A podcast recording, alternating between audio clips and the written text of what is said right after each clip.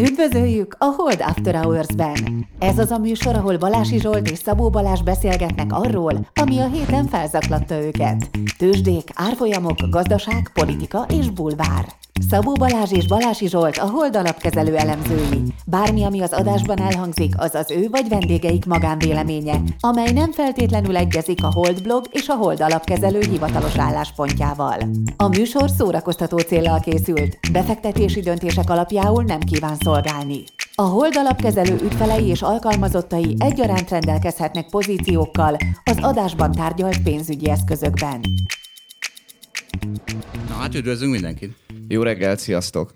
Rendhagyó módon Eszterházi Péterrel kezdünk, mindjárt megérti mindenki, hogy miért.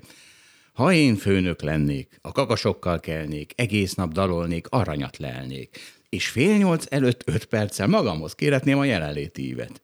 Igazam lenne. Nyakkendőm lenne, és magam kötném és a késő jövők békaügetésben ugrálnának a folyóson. Díjaznék, pikkelnék, rossz fényt vetnék, lopnék, csalnék, hazudnék, mindenkit megfingatnék. Úgy lenne táncolva, ahogy fütyülve lenne, és szépen lenne fütyülve. A bélyegeket leáztatnám, az ügyeket befolyásolnám, kezem kezet mosna, szánalmat éreznék. Ha én főnök lennék, bizonyos szint fölött nem süllyednék bizonyos szint alá, Imához szomra kus lenne, ha én főnök volnék, és az örök világosság fényeskednék nekem. Igen, Istenem, ha én főnök volnék, kötényem is honnan volna. Na, Balázs CEO lett. Hogy érzed, Balázs? Kezed, kezet most? Hát Zsolt, amennyit mi mutyiztunk itt együtt a podcasttal, ezt, ezt folytathatjuk. Jó, az én kezemet mosthatod. A te kezedet mindig megmosom.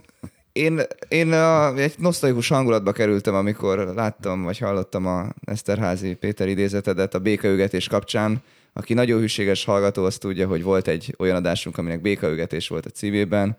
Az még arra vonatkozott, hogy szegény Zsolt nem tudott táncolni a Covid alatt, és úgy érezte, hogy őt békaügetésben ugráltatják ez visszatérő motivum. Így van, az utcai. Na mindegy. Szóval egyébként senki ne aggódjon, tehát itt még foglalkozunk azzal, hogy Balázs CEO lett, tehát nem, annak ellenére, hogy ez nem egy Ebben olyan, azért nincs olyan sok szórakoztató ipari matéria, de azt fogjuk csinálni, hogy amikor Botondal egy fél éve beszélgettünk, és akkor még csak kvázi CEO voltál, akkor az gyakorlatilag erről szólt az, az, az a beszélgetés, és akkor azt bevágjuk ennek a epizódnak a végére, egy negyed óra, valamint Botondal szeretnék csinálni majd egy ilyen Botond special a, az, e, a, a, ebből az alkalomból, és hát is milyen, az a helyzet, hogy tehát a, a, most ne, én nem tudom, szerintem itt most mindenki lehívdal, hogy Balázs CEO lett, és akkor miért nem izé, nagy, nem, hogy valami. Te hogy érzed Balázs? Figyelj, tegnap este írtam egy levelet a, az ügyfeleknek, abban minden ilyen értelem és érzelem kijött belőlem, és a podcastban most ja, nem ki? adjuk tovább. Balázs, Legyen ki? mindenki online vagyonkezelés ügyfél, és akkor kap tőlem egy, egy oldalas levelet arról, hogy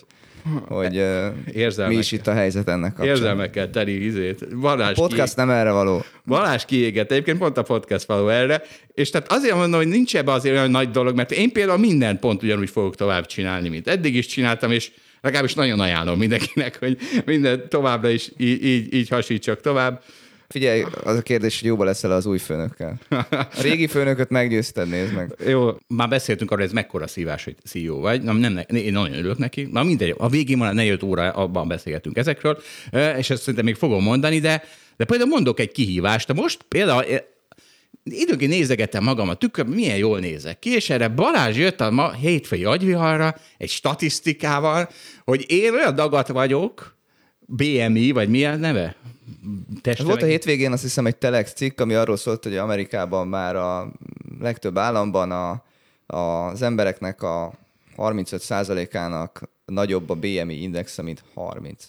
Tehát maga... 130? Tessék? Nem 130? Nem, a BMI index az 30. Jó, oké, okay, Mert onnantól számít valaki túlsúlyosnak. Na, és, és akkor számolgattunk, számolgattunk, és kijött, hogy nekem 30. Igen, neked 30,04, mondtad a két Tehát adatot? én vagyok, én olyan dagat vagyok, mint ami a Amerikát maga alá temető csapás. És akkor, és akkor... A határon vagy, Zsolt, csak egy kicsit kellene kevesebbet enned. Tehát Valás, tehát CEO-ként ledagadtozni a kollégákat ilyen statisztikán keresztül, de akkor mondok egy várható kihívást, ami CEO-ként először ér. De ez ér csak maga. téged illetett meg.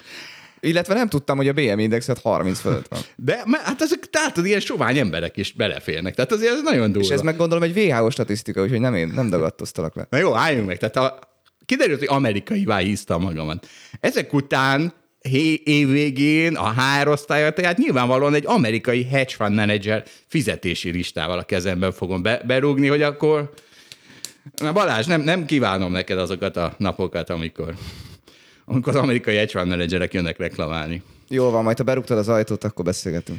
Na, akkor mondom, az adás végén bevágunk egy negyed órát, amikor Billy Bob Botondal ugye az eddigi, az ex ceo és Balázsjal beszélgettünk ebben a témában, mondjuk egy fél éve beszélgettünk róla, úgyhogy aki, aki már hallotta, az legfeljebb nosztalgiázik. És még a témához egy gyors hozzáfűzni való, Eszterházi Péter ma durván koncert, kancellálva lenne, azt még ki is vettem azt a részt, egyébként amitől kancellálva lenne, úgyhogy minden... sem merted berakni azt az Eszterházi Nem, nem mertem, hanem Eszterházi Péter négy, négy oldalon keresztül sorolt, hogy mit csinálna, a CEO lenne, és ezért csak a, a, a, a tehát nagyon megválogattam, mert nem akartam itt 8 percen keresztül Eszterházi Pétert olvasni. Na, szakma jön lassan. Szakma, álljon is a szakma. És tessék, Orbán Viktor idézett, a kormány átvette az infláció elleni küzdelem feladatát és felelősségét, miután az energiaárak és a brüsszeli szankciók olyan mértékűvé emelték azt, hogy a jegybank már nem tud megbirkózni vele. És most erre van nekem három megfejtésem. Az egyik az Balási Zsolt a Szegedi tévén, az most már szerintem látható, az, én ott rossz választottam, és most majd javítok. De adott valaki még rosszabb választ, mert tegnap volt, volt az MNB-nek a kamat döntő ülés utáni sajtótájékeztető, lehet kérdést föltenni, föl is tettem Virág Barnabásnak a kérdést, mi van ezzel? Tényleg átvette a kormánya MNB-től a küzdelmet, és Barna ő még... Szerethetnek téged ott, Zsolt. Egyébként úgy olvasta fel a, kérdező, hogy többen is kérdezték ezt a kérdést, tehát lehet, oh. hogy nem én vagyok az egyetlen az országban, aki szegény Virág Barnát szivatja az interneten keresztül, és az történt, hogy Virág Barnabás ő egy, ő egy teljesen bullshit választ adott, egy ilyen kormánya barátkozó bullshit választ, hogy, hogy a kormány az árfigyelésen, meg a versenyen keresztül, hogy leverte az inflációt, milyen ügyesek, meg hogy, meg hogy, meg hogy mindegy, hogy ki csinálja, csak dombítsuk azt az inflációt, de, és megmondom, mi volt a legkifogásolhatóbb része a válaszában, ő az inflációra fogott mindent. Nyilván az is ilyen kormány Izé. Támogató. De, igen, hát az azt mondta, hogy mivel az, a magas infláció az, ami megfojtotta Magyarországon a növekedés az elmúlt négy negyed évben, ezért kell e, ezt leverni, és akkor minden jó lesz. De nem, ez nem így van. Tehát nem az történt, hogy az infláció miatt nincs itt növekedés. A magas infláció országokban simán lehet majd növekedés, még reál növekedés is.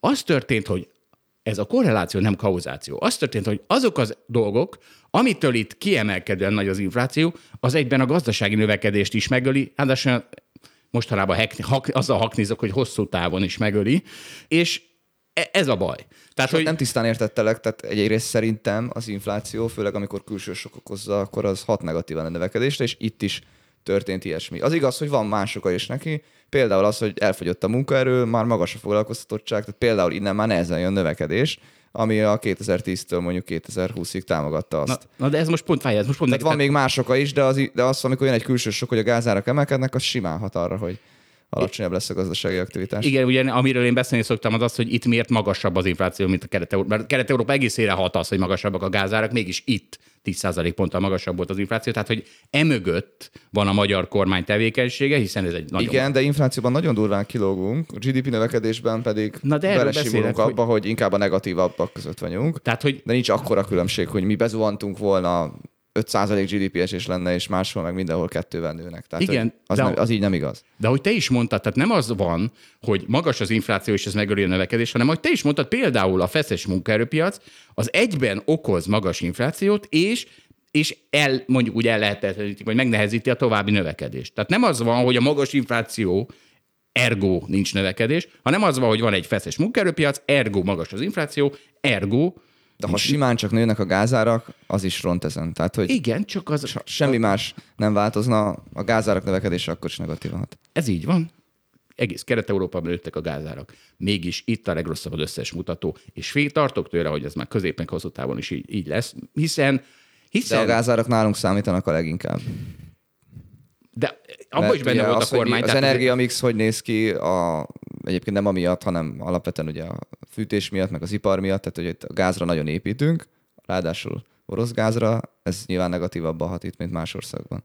Egyrészt... Más... Van még olyan ország, Csehország is hasonló. Volt egy 21 őszi gázárcsúcson óriási gázárbevásárlás, az is folyamat, tehát érted, az, az is a kormány, az egy az egyben, tehát egy ilyen pánik bevásárlás a, csúcs, a, a gázárcsúcs tetején, mint a legrosszabb kisbefektető. Hát, na, és, és, akkor, és most jön az, a, a jó megfejtésem, tehát az, hogy a, valóban a kormányjal nem tud megbirkózni az MNB, csak a kormány. Tehát, hogyha valóban, hogyha a kormány visszaállítja a bizalmat a gazdaságban. A kormány abba hagyja az ársapkákat. Tehát gyakorlatilag semmi más nem csinál. Megegyezik az EU-val. Tehát semmi más nem csinál, mint egy kb. 180 fokos fordulatot végez, a onnantól kezdve nagyon gyorsan fog lejönni az infláció, újra lesz itt gazdasági növekedés, és a többi. Szóval szerintem ez a jó válasz, de hát ezt nem csodálom, hogy ezt világban a más nem merte elmondani. Hát Zsolt, ezzel így egyetértek, de csak részben. Tehát sok minden másra is szükség lenne. Szerintem a következő tíz évben az a legfontosabb, amit elmondtam, hogy a foglalkoztatottságot most már nem nagyon tudjuk növelni, tehát ez volt a legegyszerűbb módja annak, hogy növeljük a, a GDP-t, hogy minél több ember, aki nem dolgozott, az bejön a munkaerőpiacra és dolgozni fog. Most már termelékenységet kell növelni, azt meg sokkal-sokkal nehezebb. Nem, megint visszajössz ezek a fundamentumokat. Igen, de ez egész Kelet-Európá, sőt egész, egész Kelet-Európára Egész Kelet-Európának nehezebb lesz növekedni, igen. Tehát, ha Magyarországon kisebb lesz a növekedés, mint egész Kelet-Európában, akkor akkor látni fogjuk, hogy nem, az a pro- nem ez a probléma, amit te mondtál, mert ugye ez látjuk az inflációban most. De mondjuk, ha csak úgy nézzük, de hogy demográfiailag mondjuk Lengyelországban oda ment egy csomó ukrán menekült, lehet, hogy ők megpörgetik a GDP-t. Amiben szintén benne van a politika, mert ők befogadnak menekülteket, hát mi nem. Tehát, hogy... a nyelvi hasonlóság is benne van, de a politika is természetesen, igen. Nagyszerű. Na figyelj, behívjuk most Cser Tamást. Na hát akkor üdvözöljük Cser Tamást stúdiónkban. Sziasztok! Szia, Tomi! Ne légy feszült Tamás, azért, mert high-tech körülmények közé kerültél. Eddig mindenki abszolválta. Na, féljetek, új szakifejezést tanultam. Tegnap volt a Bridge bajnoki forduló, és ennek a szünetében a rám vonatkozó kifejezés a csicska gyász, mert ugyanis, amit a Magyar Telekom művel velem idén, az ez, ez a kifejezés azt hiszem jól, jól leírja, és, és és ugye, mert mi, mi van Magyar Telekomban, beszéltünk róla a múlt héten, de most már akkor Tamás is bevonom ebbe a beszélgetésbe, ugye az van, hogy mondjuk az alapomra egy százalékot nyertem idén Magyar Telekommal, de három, négy vagy ötöt is kellett volna, hogyha tökösen csinálom, ahogy kéne csinálnom, és, és pont ez az, mert ugye a Magyar Telekom az egy olyan dolog, ami, amiért, amiért itt jó a holt alapkezőben lenni, hogy, a, hogy jelen esetben mondjuk Cser Tamás oda vezet engem kézzel fogva a itatóhoz, és mondja, hogy ezt, ezt vedd meg, mert ezzel sokat fogsz keresni. És ennyi a dolgom, csak az én dolgom az, hogy a tököt szállítsam hozzá, mert ugye, mert, mert én vagyok az, aki tökösen meg tudom venni, mert, mert, mert, na mindegy, majd erről is beszélgetünk. Itt azért sokaknak van sok telekomja, mások is. A, a sok, és akkor sokról kiderül, hogy 200 Nem, és nem, 5-6 is van. 5-6 is van, na értem. Tehát a, a tökös az... Nem egy... nekem sajnos, mert nekem csak 3-4 van, de van, akinek van. Erről van szó. Na mindegy, és akkor eh, és akkor Tamás, fölteszem neked is ezt a kérdést, amit már Lacinak is, Vittanak is föltettem, de szerintem nagyon rossz válaszokat adtak. Hát, ha te megugrod a, a izét, hogy mi a rosszabb, hogyha van valami, ami nyerned kellett volna, mert hiszen, mert hiszen csukott szemes nyerés, és elmújulod, vagy, vagy fölveszel valami teljesen racionális, normális pozíciót, és veszítesz rajta. Melyiket szereted? Ugye én emberből vagyok, úgyhogy egyértelműen bukni nem szeretnék. Tudom, hogy nem ez a racionális válasz, de figyelj, az az igazság, hogyha én nagyon szerettem olvasni a Kahnemantól, aki az egyik nagy alakja ennek a viselkedési közgazdaságtannak, meg nagyon sok interjút is hallgattam vele, és ő is elmondja mindig, hogy hiába 30-40 éve ezzel foglalkozik, ettől nem lett még nagyon racionális ember. Bizonyos helyzetekben, jól struktúrált helyzetekben talán jobban dönt, de nem tudjuk magunkat teljesen kicserélni. Nem igaz, hogy nem tudjuk. Nagyon hosszú tréning nehéz, eredménye. Nagyon, nagyon hosszú tréning eredménye. De és még én is beleszállok a pofonikban. És két... minél régebb óta portfóliókezelő valaki, annál inkább a bukástól fél, és nem a nyereségnek a kihagyásától. Sőt, minél több válságon átment fel egy portfóliókezelő, annál kevésbé szerintem attól aggódik állandóan, hogy elmarad haszna lesz, hanem jobban átéli azt is, hogy bizony nagyon fájó tud lenni rossz időszakokban a veszteség. Igen, csak a ugye... Zsolt egy kicsit ellenpélda, ugyan nagyon kevés ideje portfóliókezelő hivatalosan, viszont azért már egyet mást elbukott a különböző válságokban, és ennek ellenére még a nyereség kihagyás. Igen, zavarja. tehát értem, hogy e- ebbe az irányba mennek az emberek, de nem biztos, hogy ez jó. Érted? Tehát, hogy nem, érted? Tehát az, hogy a focipályán is egyre lassabb vagyok, mert a korral, de hát az nem, az nem egy az nem biztos, egy jó fejlődés irány. De hagyd tegyek még egy dolgot hozzá, szerintem a, az elmaradt haszon az egy sokkal kevésbé exakt dolog. Mekkora lett volna a pozíció, mikor szálltam volna pontosan bele, meddig tartottam volna, lett volna biztos, hogy nem rázódta meg ki belőle. Ugye nagyon érdekesek, nagyon divatosak manapság így, hogy jól teljesítettek a, a, a quality vállalatok Amerikában, meg az amerikai részvények, ilyen könyveket írni erről, meg visszatekinteni, hogy hogy lehet százszorozni részvényel, meg milyen jó lett volna egy Amazon tartani 20 éven át, vagy Apple-t is végben benne lenni, és akkor ez így visszanézve nagyon jó. Csak az egy nagyon nagy kérdés, hogy abba a 20 évben, amiket ezt tartani kellett volna, legalább háromszor, ötször, tízszer lett volna egy borzasztóan ijesztő hír, esemény, esés, amit így utólag már nem élünk át, hogy mennyire nehéz volt ott abba a helyzetbe tartani. És ezért szerintem sokkal nehezebb egy ilyen elmaradt haszon. Persze Zsolt, neked van egy ilyen nagyon kiforrott befektetési stratégiád, és lehet, hogy pontosan fillére ki lehet számolni, De hogy nem, mennyi lett volna, ha, ne, meg hogy. Egyértelmű, hogy így van. Nem, nem, nem, kell, nem, így, nem így működik. Elégedetten tekintek az idei matáv teljesítményemre, vagy, vagy izé, vagy csicskagyászként. Tehát ez egy nagyon objektív mérce. És egyébként ez úgy kezdett az egész beszélgetés, és Balázs vett egy, vagy nem, bérelt egy lakást, és akkor mesélj erről, Balázs, hogy úgy, úgy a személyes szál nagyon egyszerű, hogy született egy lányunk, és nagyobb lakásba szerettünk volna költözni, de hát valaki okos elemző azt mondta nekem, hogy ingatlant venni hiba, és most erre gondolni sem szabad, ezzel én mélyen egyetértettem, és úgy gondoltam, hogy most bérelni érdemes, úgyhogy azt a trükköt csináljuk, hogy kiadjuk a sajátunkat, és ö, kibérünk egy másikat, ami egy kicsit nagyobb nála.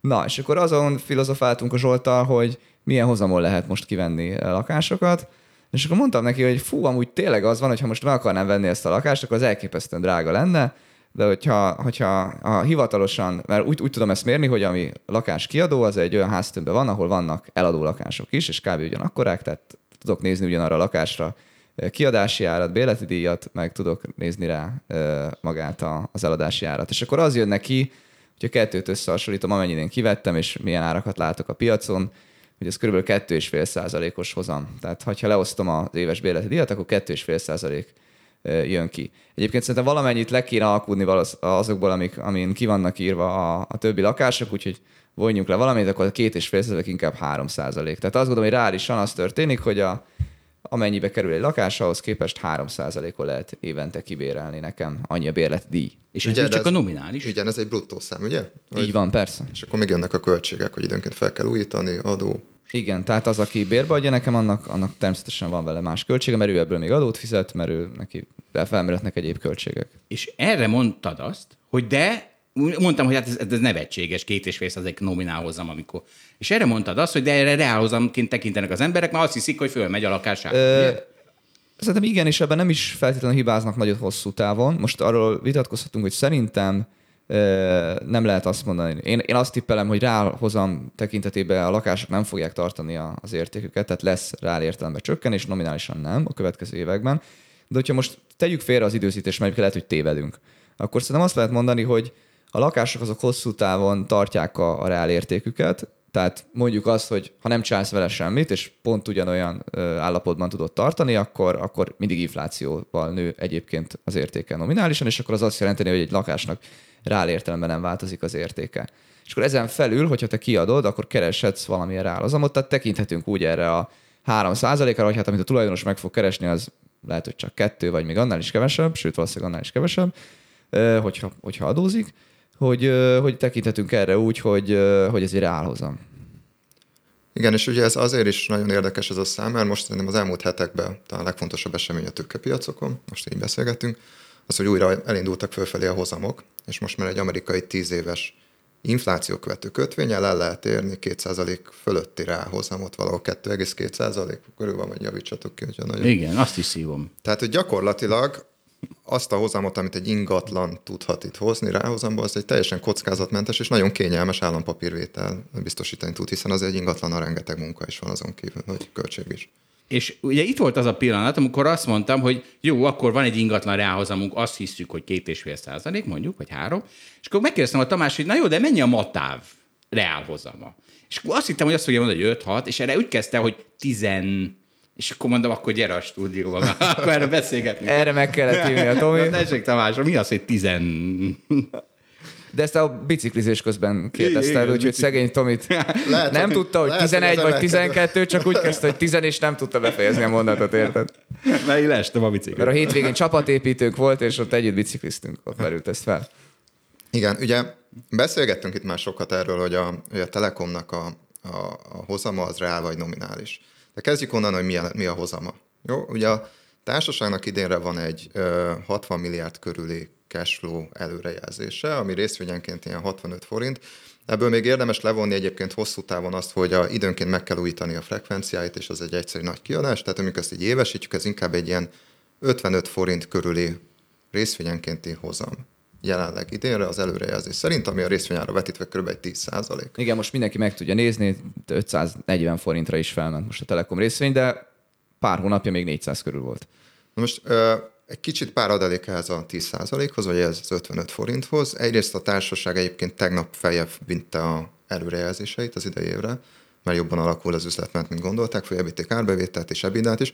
A cashflowhoz nem nyúltak, ez, ennek lehet több oka. Én azt tippelném, hogy itt vannak különböző ilyen időzítésbeli kérdések. Ugye a, a működőtőke az egy ilyen fluktuáló dolog tud lenni, hogy épp hány telefont vesznek tőle például részletfizetésre, stb. Ez el tudja egy picit torzítani épp az adott pillanatnyi, adott negyedévnyi évi cashflow, de hosszú távon ezek kiegyenlítődnek. Lehet, hogy a capex épp van egy pillanatnyi pukli, de valójában szerintem arra utalnak a számok, hogy ennél jobb a mögöttes középtávú cashflow termő képesség. Ez az egyik fontos dolog. Emellett az idei évet egyébként nagyon nyomja az energiaköltség. Gyakorlatilag ilyen háromszorosára mentek fel az áramok. Ugye igazából most fizeti a társaság azt, amit, amiket berögzített tavalyi év vége felé egy nagyon rossz, nagyon magas gázár, környezethez tartozó nagyon magas áramás környezetben. Tehát van egy, egy extrémül magas ö, ö, energiaköltség, ami biztos, hogy javulni fog, szinte biztos előre tekintve. Ez önmagában simán tud javítani majd egy 10 forint körül részvényenkénti cashflow-t, és akkor ezek mellé jön az a jó hír, ami egy kb. két hete látott napvilágot, hogy a kormányjal kötöttek egy stratégiai megállapodást, aminek keretében elkezdik visszavonni a szektoradókat, ami még jelentősen hozzá tud tenni. Tehát azt mondom, hogy ez az idénre előrejelzett 10% körüli hozam, ez erősen alulról ö, becsli azt, hogy igazából itt egy-két éves távolra előre nézve ez egy milyen magas hozam lenne. És, és akkor, akkor így a... jutunk oda, hogy 10. Igen, de hogy még azt érdemes fejtegetni, hogy mitől nominál, vagy mitől reál ez a hozam. Igen, és erről beszélgettünk itt, itt többet már, és uh, szerintem ez volt nekünk egy ilyen fontos véleményünk, véleménykülönbségünk a tőkepiacsal, és ez nem is csak Magyar Telekom specifikus, hanem távközlési szektor egészére is igaz, hogy egy-két év, amikor elkezdtek nagyon fölmenni a hozamok, amiatt, mert megjelent az infláció, ez inkább egy évvel ezelőtt, akkor meglehetősen negatívan tekintette a tőkepiac ezekre a távközlési részvényekkel, mert ha a múltat nézte, akkor azt látta, hogy, hogy gyakorlatilag nem voltak áremelések ebbe az elmúlt tíz évben, tehát akkor a jövőbe se lesz, az azt jelenti, hogy igazából ezt, amit cashflow tudnak termelni, az egy nominálisan stabil, de egy fix cashflow, attól, hogy nagyobb az infláció, nem fog megváltozni a cashflow, tehát nominális hozamként kell tekinteni erre, és a nominális 10% az annyira nem extra. Igen, mert ugye azt össze kell hasonlítani a mai, ez egy forintos cég, tehát ha valaki összehasonlítja a forintos inflációval, akkor még volt egy időszak, amikor ez negatív reálhozamot is hozott. Most nyilván, ha teljesül a kormány célja, ami szerintünk teljesül, akkor egy számjegyű lesz az infláció, akkor már lesz valami némi reálhozam. De hát akkor az ingatlanomhoz képest igazából nem túl nagy a különbség, mert levonok a 10%-os telekomhozamból hetet, akkor ott vagyunk, hogy 3% reálhozam. Na de ugye valószínűleg nem ez a helyzet, és mi ezzel nem értünk egyet. Igen, nem értünk egyet, mert azt gondoltuk, hogy ez egyáltalán nem racionális gazdaságilag, hogy így legyen. Ez oda vezetne, hogy gyakorlatilag teljesen tönkre megy az iparágnak a megtérülése. Ez szerintünk nem egy egyensúly. Egy időszakig fönnállhat, valami faktorok, külső faktorok miatt, de ez nem egy hosszú távú egyensúly. És az elmúlt tíz évben szerintünk az a faktor, ami miatt ez fönnállt, egyrészt az, hogy nem volt ekkora inflációs nyomás egyébként a rendszerben, a technológia kicsit fejlődik, mindig van egy hatékonyság növekedés, tehát egy pár százalékot lehet mindig javulni, ami miatt nem kell, egy kis inflációhoz nem kell állandóan árat emelni, egy, egy nagy infláció, ami bekövetkezett, az már egy más helyzet. És közben volt egy nagyon-nagyon erős verseny a magyar távközlési piacot, amit alapvetően a Digi fűtött, aki ö, alapvetően úgy próbált terjeszkedni, hogy folyamatosan lent tartotta az árakat. Ez sohasem volt szerintünk egy föntartható helyzet, de ez egy üzletszerzési stratégia volt sok éven át. És ezért volt egy nagyon fontos változás egyébként. Az, és most már nincs digi. Tehát hogy nincs digi, igen. így van. Tehát a digit egy éve felvásárolta ugye a 4G. És ezért gondoltunk, hogy sok minden összeállt arra, hogy ebbe a környezetbe igenis tudjon árat emelni a távközlési szektor, mert a verseny csökkenni fog, mert kiesett egy nagyon agresszív szereplő.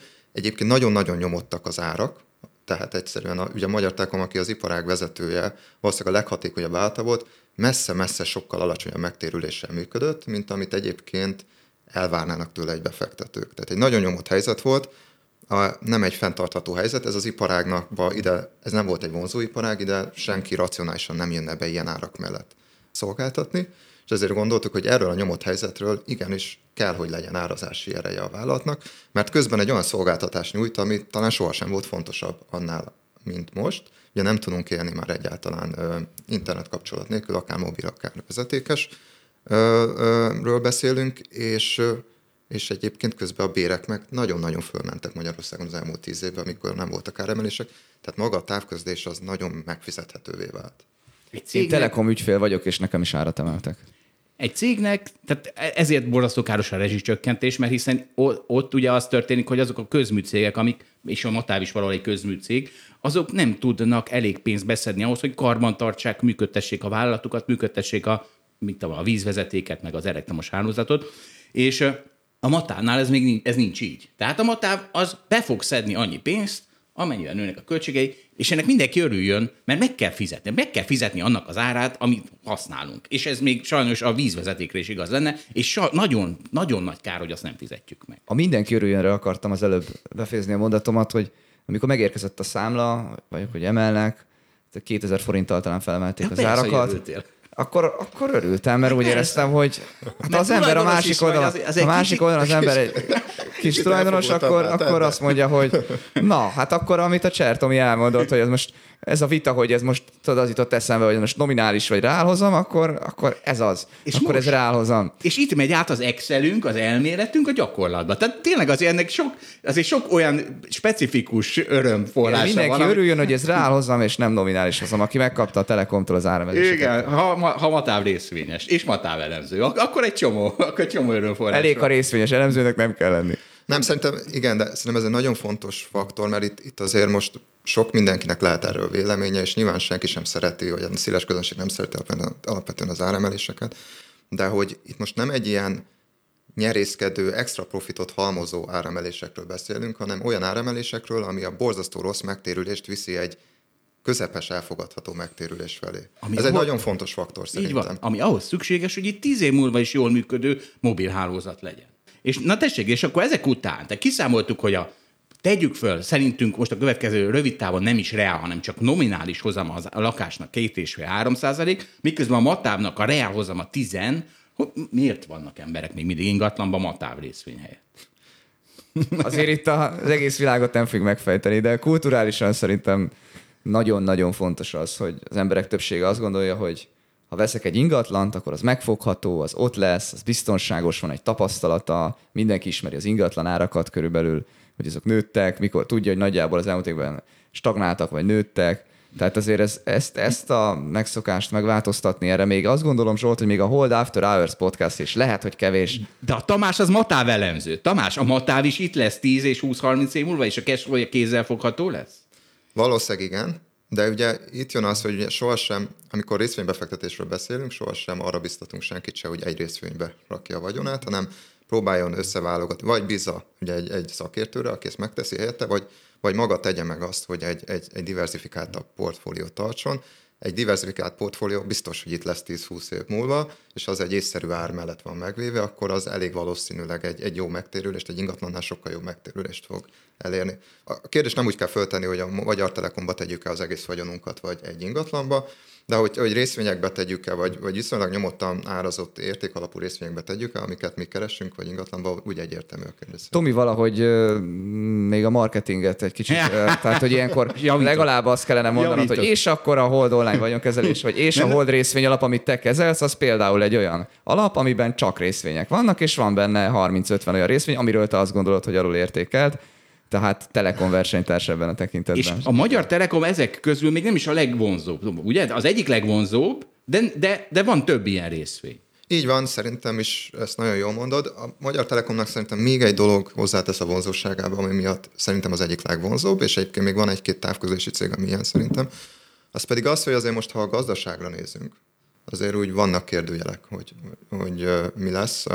Európa itt van egy recesszió szélén, Jó, hát ez már másfél éve van itt a recesszió. Másfél éve itt van, de igen, de, de nem jutottunk nagyon előrébb, és szerintem ebben a helyzetben az, hogyha egy iparág vagy egy vállalat az kevésbé ciklikus, az, és így is nagyon olcsó, az még hozzátesz a vonzóságához. Igen, mert van konténerhajós cégünk is, ott kevésbé vagyunk. Egyébként meg, akarok, hogy igazságosak legyünk egy érvet az ingatlanok mellett, ami szerintem a befektetésekben nem annyira jártas emberek számára előny az ingatlan oldalán, az az, hogy egyszerűen nem látja az árfolyamát, nem látja ah, mozogni. És hogy mondjuk a, tehát ugye van extrém példa, nyilván 2020 márciusra, hogy a hold részvény alap, mint ahogy egyébként minden részvény alap a világban, nincs kivétel, az borzasztóan nagyot esett, 10, 20, 30, 40 százalékot attól függ, melyik részvény alap éppen mekkorát. És hogy az emberek, amikor mondjuk egy ingatlanban ültek, akkor ez sokkal könnyebb volt úgy kiülni, sokkal könnyebb volt érzemleg meg elviselni azt, hogy láttunk már a világban nagy problémákat, de ingatlanom volt, akkor az majd lesz vele valami, és általában jó szokott lenni. Egyébként a részvényel is persze mondhatjuk, hogy ez igaz, hiszen a részvényárak ma is viszonylag magasan vannak, hogyha a hosszú évtizedeket néz, vesszük számba, de azt végülni, hogy nekem esik 20-30 százalékot az, amit vettem mondjuk egy-két-öt éve, az, az nagyon-nagyon nehéz.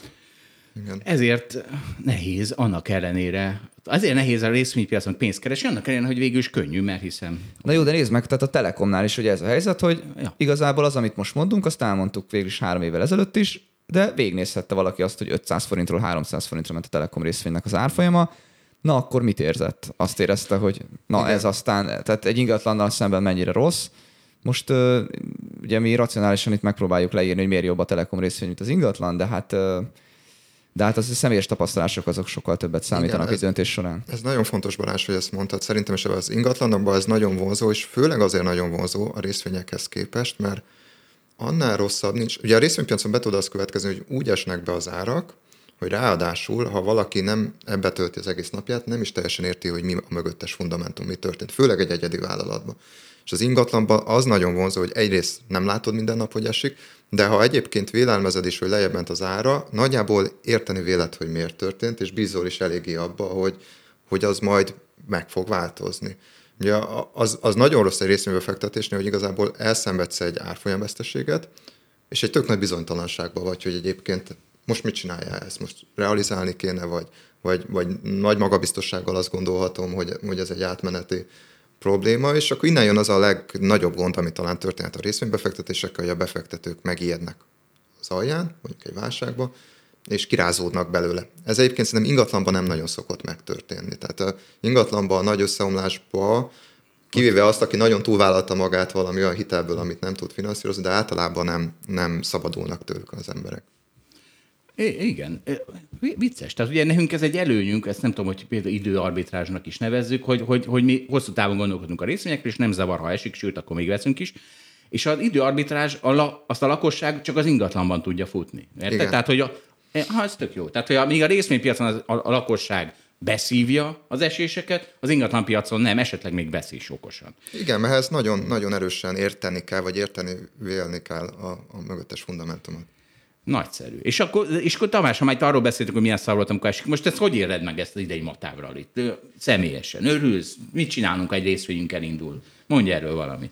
Hát nyilván örülök neki, mert ez egy jelentős pozíció volt nekünk. Nagyon sokat beszéltünk erről a, a közönség előtt is, most is egy jelentős pozíciónk, és uh, uh, nyilván egy jó pozitív visszacsatolás.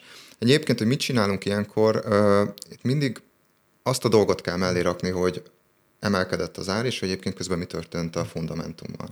Ugye mi minden vállalatban, amikor befektetünk, akkor azért tesszük azt, mert, mert van egy véleményünk, egy elemzéseken alapuló kialakult véleményünk, ez a vállalat mennyit ér, és nagyjából mi miatt van félreárazva.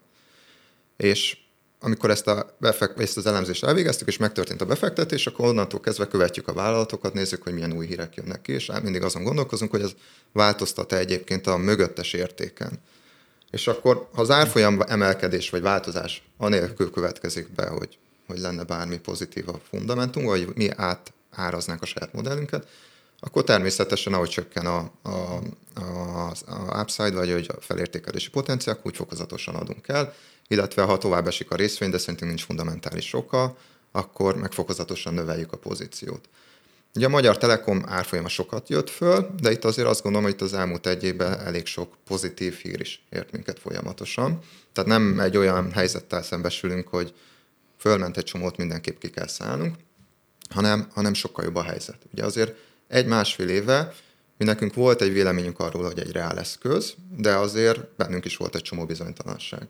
Az elmúlt egy év ez abszolút megerősítette ezt a bizalmunkat, hiszen láttuk, hogy milyen jelentős áremelések bekövetkeztek. Most ugye a kormánynak is pozitívabbá vált a szektorra való megítélése vagy kapcsolata, ez is azt gondolom, hogy mindenképpen hozzátesz a fundamentális értékhez. Tehát most nem egy olyan helyzet van, hogy, hogy az árfolyam emelkedést azonnal egyértelműen kiszállóra kell használni, hanem közben változik az érték, és szerintem emelkedett az érték, ezt a kettőt kell együtt mérlegelni.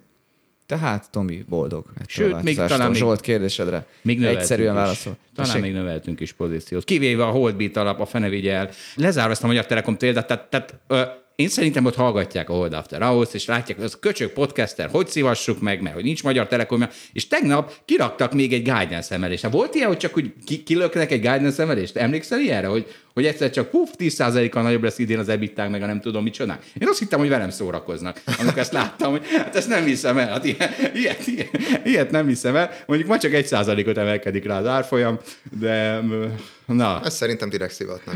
Én, én egész, egészen biztos vagyok. Ó, van, eljön még az én időm. Eljön még az én időm. Na figyeljetek, akkor ez jól jön a matáb lakás reálhozan témánkhoz. Itt egy mondat a piacról. Az olaj reál ára a 2008-as csúcshoz képest 50%-kal lejjebb van, pedig most ugye megint 90 és 100 dollár közt van valahol az olaj. Mit, ebből mit vontak le ebből? Milyen? Mondjatok hogy az a reál ára... A reál ára a fele annak, pedig most megint 90-100 dollár. Hát, hogy volt dollárban infláció, ezt a következtetést tudom. Há, Istenem, jó, akkor mondok én, Tamás. Ne, figyelj, szerintem az egy nagyon fontos dolog, hogyha a nyersanyagokra tekintünk így hosszú távon, hogy milyen keretbe érdemes gondolkozni velük. Szerintem az a természetes rendje a világnak, hogy hosszú távon reál értelemben olcsósodnak a nyersanyagok. Ez egyszerűen fakad a, a fejlődésből, technológiai előrelépésből, hatékonyabbá válnak a, a különböző bányászati technológiák, tehát ilyen 100-150 éves trendben szerintem ez a normális dolog. Meg a felhasználási technológiák is. Igen, ráadásul igen, a, a növekedés egyre inkább már tolódik el a, a szolgáltatás, meg internet alapú dolgok felé, kevésbé anyagintenzívek. Tehát alapvetően az, hogy az árak hosszú távon ráértembe csökkennek, az egy normális viselkedés, és az viszonyítási pont, amit mondasz, ez egy ilyen elképesztő, extrém túlövés volt szerintem ebbe a, a alapanyagba, az olajba, mert hogyha visszagondolunk, hogy mi volt 2008 közepén, ez ugye a peak oil csúcspontja. Ezt gondolom, hogy sok néző, hallgató ismeri, de lehet, hogy nagyon röviden érdemes elmondani. Akkoriban a piac és a világ attól félt, hogy elfogy az olaj nem lesz elég olaj, Kína iszonyat növekedett.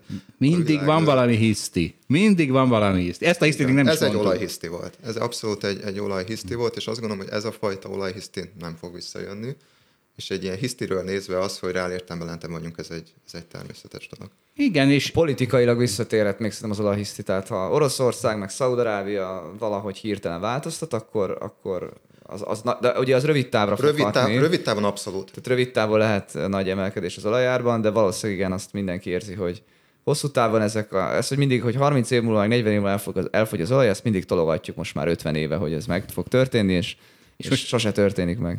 És most már nem is kell, hogy elfogyjon. Tehát, most, tehát most már nem is gond, ha elfogy. Vagy, hát azért... Hát még mind, ha holnap elfogyna, az gond lenne, de az, hogy... 20 év múlva is. Gondolj bele, hogy ugye mire lecserélődnek a, mondjuk csak a közlekedést vegyük, ami ugye az egyik legnagyobb felhasználó, hogyha, hogyha egyébként az autóflottát nézed, akkor sokszor ugye 15 év az átlag életkor egy autónak, akkor lehet, hogy 2035-ben már csak elektromos autót lehet újon eladni Európában, de az még egy csomó ideig azt jelenti, hogy rengeteg benzines meg dízeles autó lesz. GDP szempontjából lehet, hogy rossz, de azért ne, ne csináljunk úgy, mint hogyha minden családnak a két-három autó az, az kurvára kell. Tehát nem kell minden a családnak. Ett, ettől még arra megy a világ, világ, hogy van nekik. Igen, ez a 2008 Aki meg tudja venni, annak van. Ez a 2008-as csúcsban az volt szerintem az, az igazán extrém, vagy a különös, hogy nem csak, hogy a, a spotolaj, a pillanatnyi olaj fölment odáig, hanem annyira féltek, hogy elfogyott az olaj, hogy három év múlvai olajár is majdnem ugyanott volt. Tehát ott már azt mondta a piac, hogy nem is fog tudni alkalmazkodni a világ ehhez, egyszerűen nincs olaj, és ebből a szempontból szerintem most már nagyon más a helyzet, tehát egy politikai esemény miatt a rövid olaj abszolút fölmelt 150-ig, vagy 200-ig is, nem tudom, ahogy mondod Balázs, de szerintem a, most látszik az, hogy, hogy tudna alkalmazkodni középtávon hozzá a világ, és ugye ebbe a legfontosabb lépés a, a palaolaj előretörése volt, az egy nagy technológiai változás. Ott is kell idő ahhoz, hogy felfutassuk a termelést, de ma tudjuk, hogy van ott bőven olaj, és, és hogyha ha nagyon magas lenne az olajár, akkor, akkor szépen fel is futna középtávon a termelés. Mondok ez Hosszú valami... olajban nem lesz hiszti, Zsoltosan megfogalmazva. Mondok ez valamit, mert az nagyon vicces volt, tehát ez, ez akkor is látszott, hogy az olajárban hiszti van. Ugye ez 2008 volt, amikor már jött a recesszió, tehát akkor mi láttuk, hogy omlik össze a világ, és az olaj meg még robogott fölfelé, és mindenki tudta, hogy ez, ez hülyeség. És a környezetem, a szűk környezetem, ilyen szakmai környezetem, az boldogan sortolta az olajat, hogy hát na, hát itt van vég valamiben még nemes 100 dolláron már mindenki látta, hogy ez hiszti, csak elment 140-ig. Tehát mindenki, aki sortolta az olajat, a gatyáját elégette. Tehát ismerek olyan embert, aki a lakását elégette az olaján sorton, és aztán összeomlott 30 dollárig, vagy nem tudom meddig, tehát hogy Mindenet. Tehát ha az ember mindent tud, akkor is lehet szívni. Mindenki rakja OVK-ba a pénzét. Na, már megint lejutottunk. ja, és, és, tehát ugye mi van, gazdagodunk, tehát azért csökken, amiről beszélt, tehát gazdagodunk, és ezek a ilyen dolgok, mint hogy energia, meg kaja, egyre kevesebb pénzt vesznek el a büdzsénkből, és az a jó, hogy itt legalább nincs minőségromlás. Tehát a kaja, kaja az úgy lesz egyre olcsóbb, hogy az minőségromlással is jár sajnos. Itt az olajban legalább ez nincs. Na figyeljetek, menjünk rá az utolsó témánkra, ez nagyon jó, mert szerintem bull propaganda van. Tehát 2020-ban az volt, hogy amikor itt ültem a Hold alapkezelőben, és mindenki, mindenki be volt szarva, mert hogy mindjárt mind, mind meghalunk, és akkor amerikai podcasteket kellett hallgatnom, és ott, ott, nem, ott nem voltak beszarva. Ott, ott ment az amerikai Dehogy nem, kurva jó lesz. Nem, nem, ott is, mert ott, hát onnan szívtam magamba az energiát. Elműltem a, volt a Hold alapkezelős megbeszélés, hogy Jézus Úristen, el, gyorsan beraktam egy amerikai podcastet, és akkor ott azt mondták, hogy ez nem, nem biztos, hogy a világ vége. És, és tehát, és sem mondtuk, hogy a világ vége. Jó, oké, de hát, nagyon markáns, nagyon markáns jó, jó, jó, mondjam, különbség mondjam. volt, és, és most megint ez van. Ugye van egy ilyen szezonalitás, izénk, hogy október, november, december azok a legjobb hónapok. És, és ez nagyon, nagyon, nagyon, nagyon jól mérhető, majd rakunk fel ábrát, mindenki nézze meg, hogy tényleg ezek a legjobb. És itt van egy mondat, egészen elképesztő, amikor eljön az idő, hogy a naptárban októberre lapozzunk, akkor a medvék, a berek, a pessimisták, azok nem akarnak majd. Tehát, hogy érted, ilyen mondatok jönnek, és itt van egy elemzőház, bright spot, a, a szezonálisak a szuperberisbe, szuperbullisba fordulnak, a három legjobb hónap jön, mondjatok búcsút ennek a borzalmas, nem jó, horribly bad hónapnak, a szeptembernek, és jön az tehát olyan izék jönnek onnan Amerikából, olyan ilyen... Hogy kell szez... ezt mondani, Zsolt, hogy Október? Az októberek eltűnnek?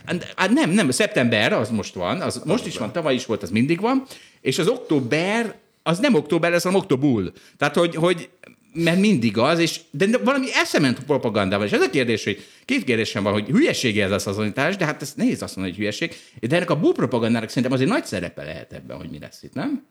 Ja, én nagyon szeretem a piaci anomáliákat, és próbálunk belőle pénzt keresni, csak én mindig olyat szeretek megjátszani, vagy olyanot keresünk, ahol értem, hogy mi van. És igazából nem értem, hogy mi az október-novembernek a szezonális ö, ereje mögötti valós indok.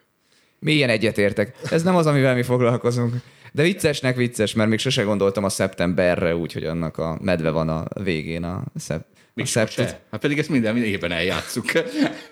nem, nem, nekem ez egy újdonság volt, úgyhogy októberek és szeptemberek. Egyébként, aki nem tudná, az a, tehát ugye a medve a piacon, a medve piacon esés van, a bika piacon emelkedés és akkor bull bear ez a Egyébként régebben, régebben azt hiszem a január effektus mondták nagyon, ami mostanában nem működik annyira. Az kevés, kevés kisebb, mint az október, november, december. A mögött még talán volt egy ilyen racionálisabb elmélet, hogy ugye új év kezdődik, gondolkoznak a portfóliókezelők, hogy hogy pozícionálják magukat, ha nem pessimisták, hanem inkább egy átlagos évet várnak, átlagosan a gazdaság jó, átlagosan a tőzsdék emelkednek, akkor érdemes az évnek nekifutni egy ilyen nagyobb kockázatvállalás, hogy felül tudj teljesíteni.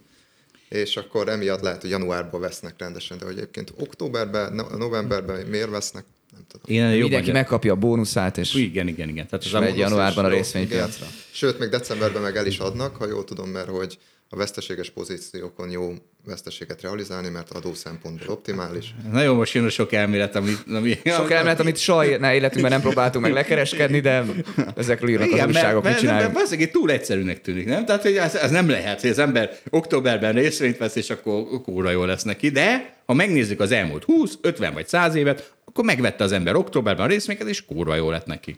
Sokkal jobb, mint, mint bármikor. Most mindig a szeptember a, a legborzalmasabb hónap, ez, ez 50, 20, 50 és 100 éves távon is igaz. Na, Köszönjük, akkor Tomi. köszönjük szépen, Tamás. Köszönöm én is a lehetőséget. Folytatjuk nélküled. Na, akkor folytassuk Tamás nélkül Balázs, és akkor itt van, tessék, ha már főnök vagy. Azt mondják a főnökök, Wall Street Journal cikk, hogy a feedback, hogy mondjuk magyarul a feedbacket? Visszajelzés. A visszajelzés szó túl ijesztő néhány munkásnak, úgyhogy más szót használnak. Helyette feed forward. Ezt azt, ezt meg se próbálnám lefordítani. Nem feedback, hanem feed forward. Tehát mert hogy akkor mi lesz, hogy akkor nem a múltra, a hibáidra fókuszálunk, hanem a fejlődésre. És, és komolyan ilyeneket írnak le, mert ez egy gen, finomabb, konstruktívabb szó.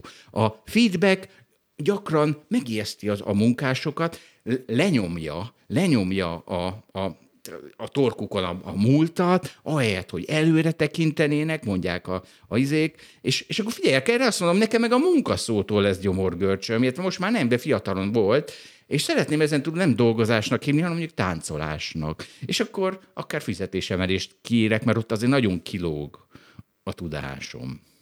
Talán, mit szólsz? Milyen, milyen kihívások érnek téged a CEO-ságban? Hát Zsolt, szerintem a feedback az nagyon hasznos, de hívhatjuk feed forwardnak is, mondjuk mi visszajelzésnek hívjuk, azt szerintem hm, az nem olyan kemény szó, nem, mint a feedback. Te előrejelzés, úgy kell hívni.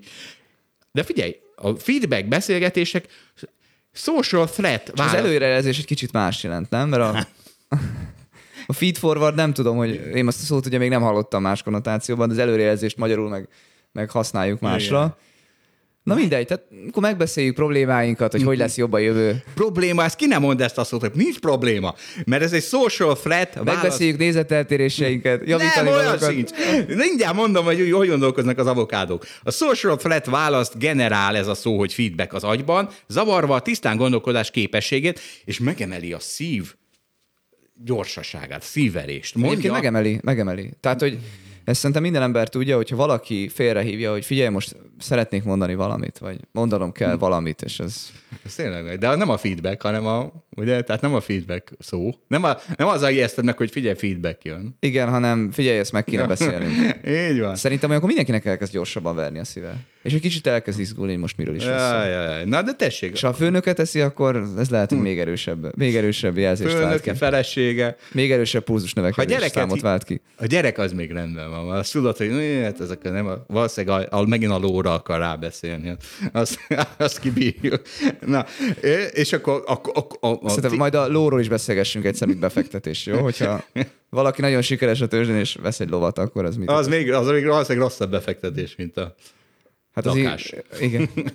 Az Na. a, az a hajókkal, meg is a jaktokkal Igen. van egy téren. A ló megdöglik szerintem elég hamar. Na jó, most nem menjünk bele a lóba, arra Na, készülünk el. Még figyelj, mert a cégek a review-t is, a review-t is utálják, mert azt a szót is, és helyette connect session És a report, A, a biztos, hogy azt is. Az itt nincs felsorolva. raportra hívták. És azt mondták, hogy a, ez a, az, hogy ki hogy áll ezekhez a szavakhoz, az részben generációs. Tehát a, a, a fiatalok utálják, az idősebbek leszarják. És itt van egy ilyen lány, aki azt mondja, hogy hát igen, én is a feedbacktől féltem fiatalon, de most már, most már okos vagyok, mert felnőttem. És ö, most már ö, megértem, hogy a kriti, kritika az nem azt jelenti, hogy valamiben rossz vagyok, hanem azt jelenti, hogy valamiben fejlődni fogok. És és, és most már így gondolok rá. És akkor, és akkor kedves gyerekek, vagy felnőttek, vagy bárkik, szíjók, döntsük el, hogy a világot arra rendezzük be, hogy a gyerekek hülye gyerekek maradhassanak, ne kelljen fejlődniek, és akkor úgy jól érzik magukat, vagy hogy felnőjenek a felnőttekhez, és figyelj, Balázs,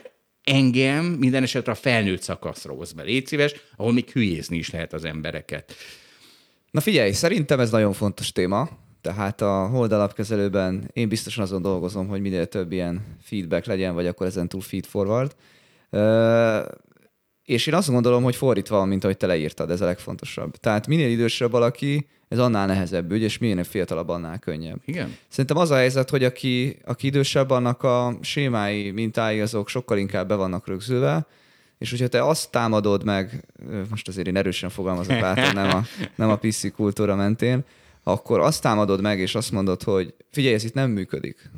Mondjuk mondok valamit, hogy az egy sémája valakinek, hogy mindig azt gondolja, hogy őt át fogják verni. Mindig azt gondolja, hogy vele rosszul bánik a környezete. Mennyi ilyen Az ugye, az ugye általában nem egy könnyű természetet jelent, ha valaki mindig ezt gondolja, akkor, akkor neki valószínűleg több konfliktusa lesz, mert ő negatívabban fog a, a többiekhez állni, és, és, és nem lesz fel olyan egyszerű dolgozni, mint azzal, aki mindig azt gondolja a másikról, hogy pozitívan viszonyulnak ő hozzá is, és ez fordítva is működik, és akkor ez egy ilyen pozitív és erősítő spirál. Pont most írtam mondtam egy ilyen most mondtam egy konkrét, most mondtam egy konkrét példát. Pont most írtam egy ilyen e-mailt. Tehát 34 perce írtam, pont egy ilyen e-mailt, hogy valaki odaírt nekem, hogy figyelj már, ez, ebből baj lesz. És mondom, mert ezt nem hiszem el, azért, mert te össze tudsz rakni egy összeesküvés elméletet, hogy ebből hogy lesz baj, az nem azt jelenti, hogy ebből baj lesz. Na folytasd, bocs.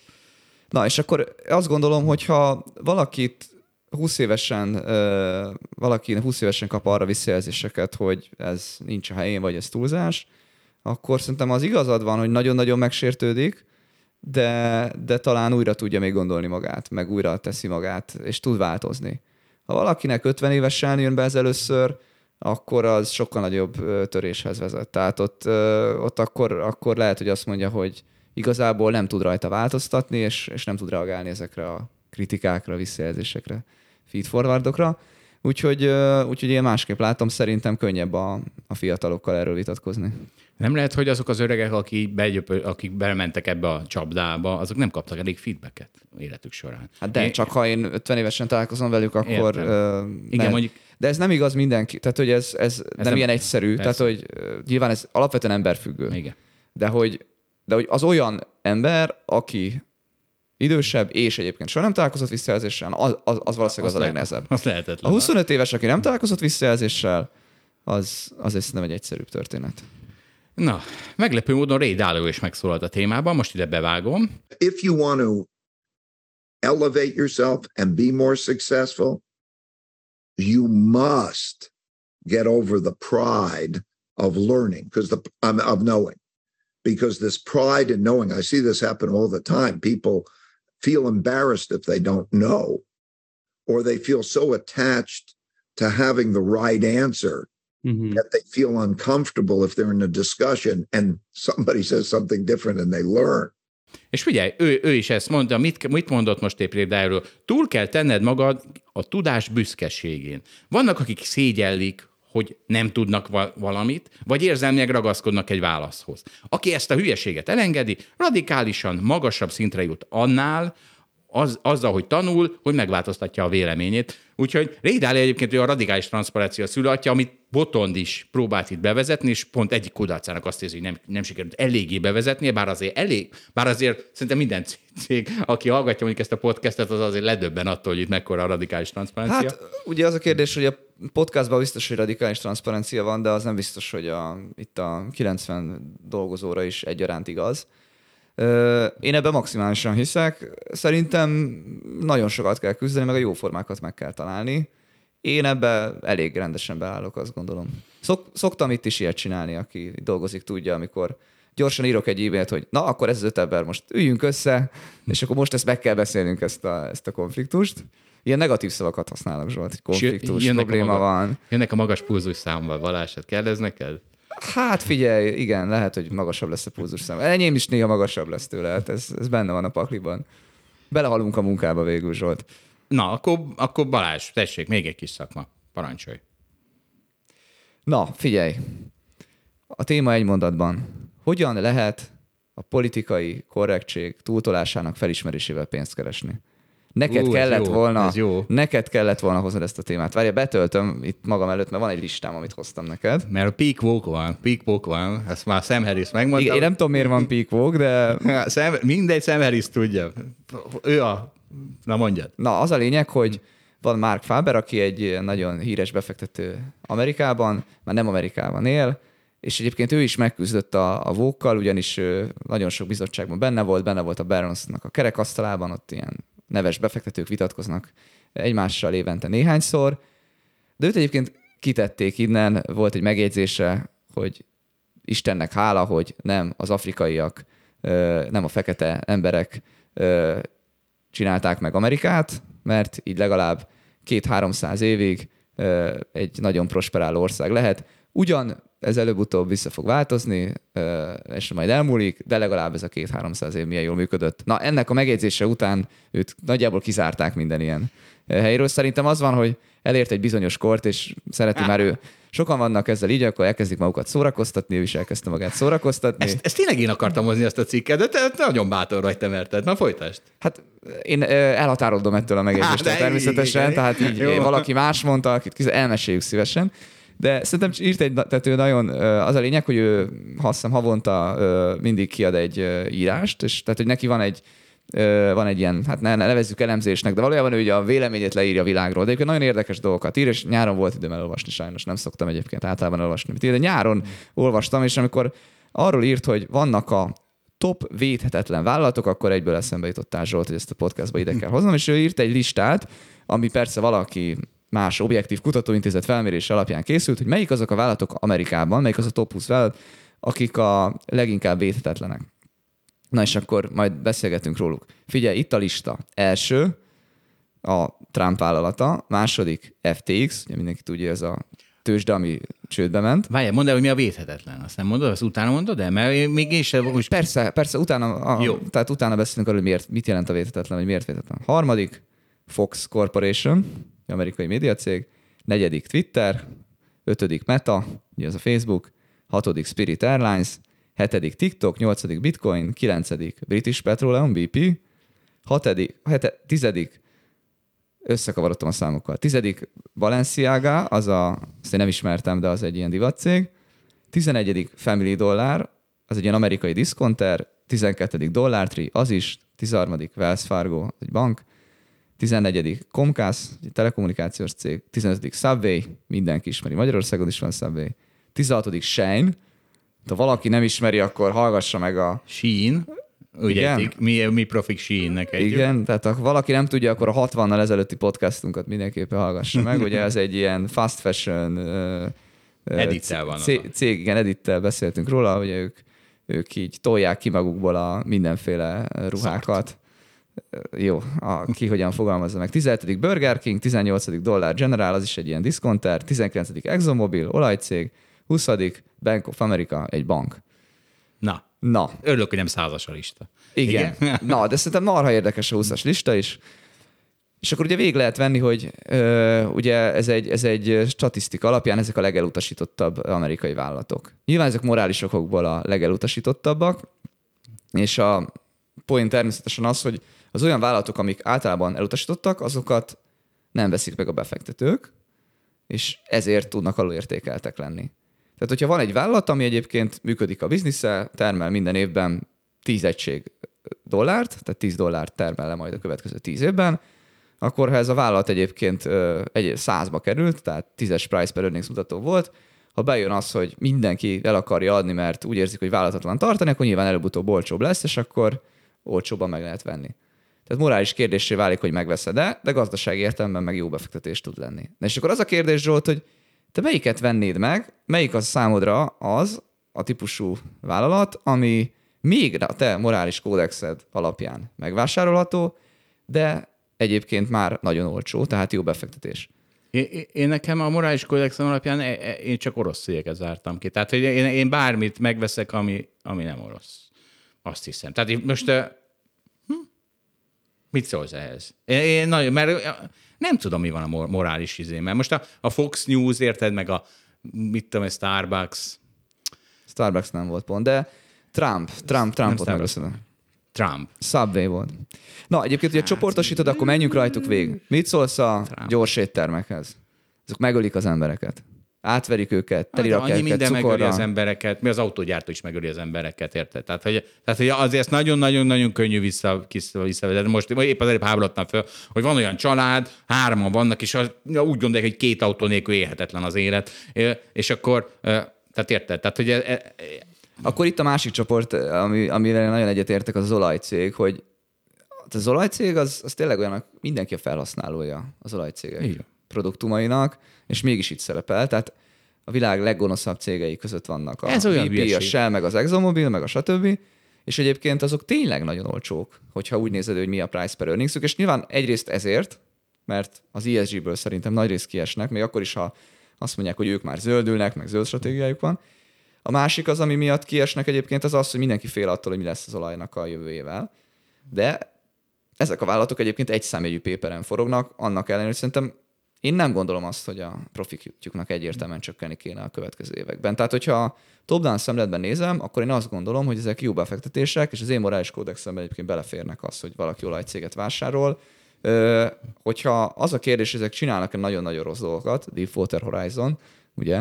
De nem, az, de hát nem, az, nem, az, az nagyon-nagyon rossz, tehát De- hogy ezt, ezt nem de védem. most megint elfogadsz egy ilyen szar narratívát. De hát az emberek- de Zsolt- hibáztak. Hát gondolod, hogy ők ki akarták eleszteni az olajat oda az Nem, nem, de nem tettek meg eleget azért rendszer nem- nem szinten, nem, ezt nem tettek tudom, meg. Hát most az, vagy én se tudom, mert most ki a fene tudja, hogy a British Petroleumban mi, De- mi történhetett Abban pontosan. viszont biztos vagyok, hogy ha még mindent meg is tettek, pont ugyanez lenne rá a reakció. Tehát, hogy, tehát hogyha azt mondanák, hogy de, de mi mindent megtettünk. Tehát érted, a, milyen fukushimai erőmű. A fukushimai erőműben mi történt?